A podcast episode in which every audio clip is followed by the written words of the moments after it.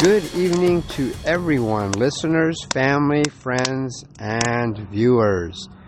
We're coming to you live from Bastrop State Park in Texas, right after Christmas. Sitting in front of the campfire with my son. Me, John Paul. Yes, so say hello. He- Hello, everybody. Um, well, you know, it's uh, it's very interesting. Oop, there went the log. Uh, just sitting in front of the fire and at a state park, normally uh, where we don't stay, kind of glamping, aren't we? Kind of, kind of more relaxed camping, I would say. Not too much needed. Right. Just relaxed. The date is December twenty eighth, three days after Christmas. True. True. Um, we left yesterday. Right. Yes. We left yesterday. Yep. Arrived pretty noon. quick. It was very, very close. We left the house at about around noon. Um, got here in reasonable time. Uh, set up camp and kind of chilled the whole day. We did. We did nothing. Well, I read. What did you do? I took a nap, You did take a it nap. felt really good. You took a long nap. It was a very long nap, but it was a very nice nap. And then you took another nap. I only took one. Napping. I don't know. Man. It's, No. it's a new thing, isn't it? It's a it's a new thing. I I like it. I really like it. Well, today we are um, kind of bringing things to a close at our camp. Uh, we're sitting in front of a fire, as I said earlier. But why go camping after Christmas? Uh, that's the question that we were talking about earlier. And we went on a mountain bike trip, and uh, the the ride was excellent. It was a little exhausting. Uh, it's overcast clouds today, and uh, it's pretty moist. A lot of moisture in the air right now, but Very humid. right, Very, that's what I was humid. thinking too. It's like there's droplets of water on my toes. Um, I don't know about that, but I don't have to wash my feet tonight. Um, gosh. So- so what are we what are we talking about? We're talking about camping after Christmas. So why would people go camping after Christmas? What do you think, John Paul? Uh, because my dad told me to. That's why I'm here. Oh gosh. Good no, grief. no. Okay.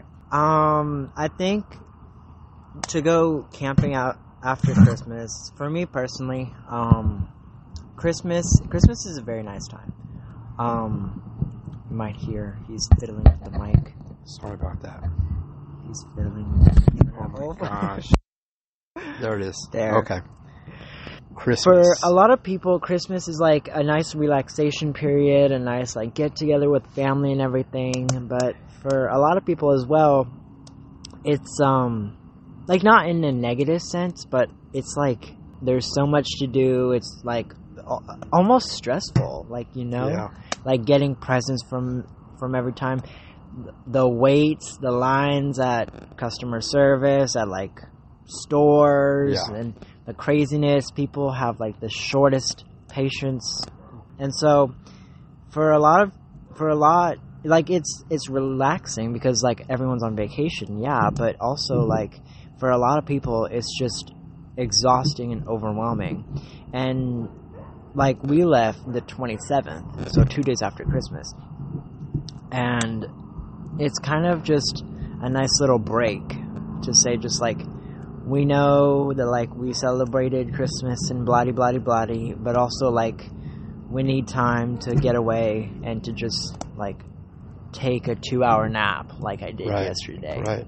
So, you know, there's a lot of Christmas cheer, a lot of Christmas joy. Uh, I would say beginning around December 10th, that leads right up into Christmas Day. And uh, we see it in our society, we see it in our in our families, in our neighbors, and our coworkers. I see it after Thanksgiving, like the day after. Really, Yeah. But that's that's a good observation. Um, so what what I was thinking is what why don't we have that Christmas cheer still? Some of us. I mean, how do we keep Christmas cheer after Christmas, the December twenty fifth? We come camping, or is it something much bigger than camping?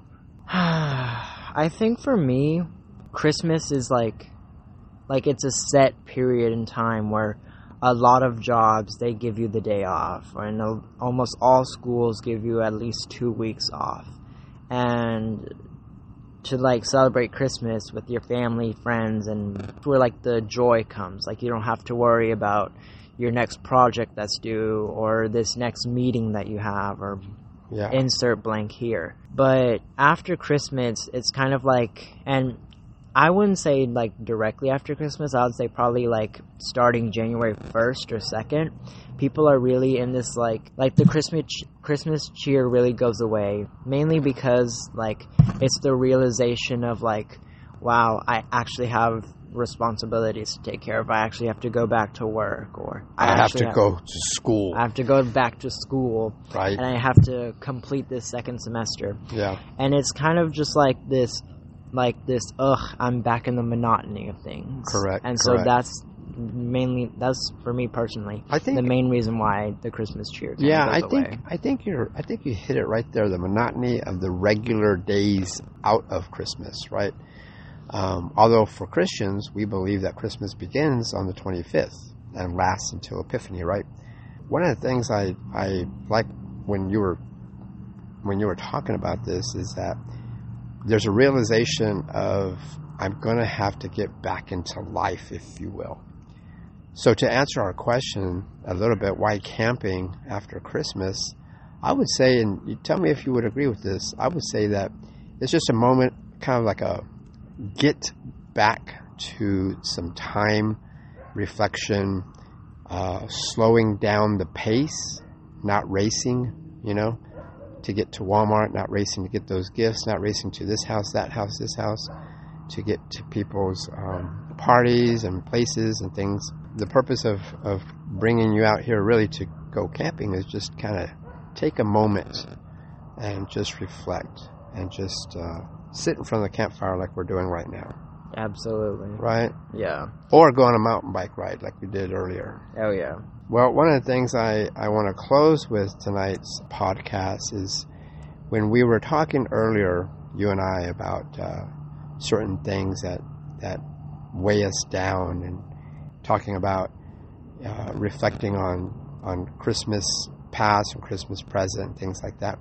One of the things I have come to uh, a realization is that there is sustainability in being joyful, but then uh, happiness can be fleeting, right?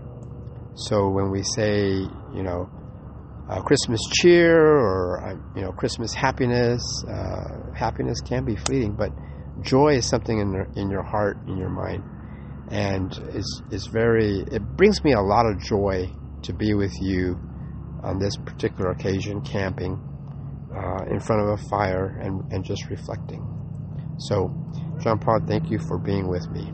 Thank you for inviting me. Excellent. Very, excellent. It was very relaxed. I know this. I know this is hard for teenagers to come with their dad places, but I really appreciate it because this actually brings me joy. What we shared tonight um, and yesterday, I will always remember, even if I lose all the pictures and video. as it may happen, yeah, has happened before. It has happened. Uh, putting a, a CD card in the wrong place and then rolling it over with my chair in my office. Is how did that really happen? That happened. It really happened. I, I heard a snap, and I was like, "Whoa, was that the chair?" No, it's my CD card. I just rolled over. Uh, and yeah, I had a whole bunch of whole bunch of photos on it. Um, uh, back in like the back in like the '90s when people still use CDs. Uh, did I say CD? I'm a, I'm sorry, I forgot to, to say SD card. okay, that's that's enough. Um, we're gonna go ahead and close it here with uh, Catholic Camper coming to you live from Bastrop State Park. Peace. Adios. And enjoy. yes. what am I supposed to say? That's good planet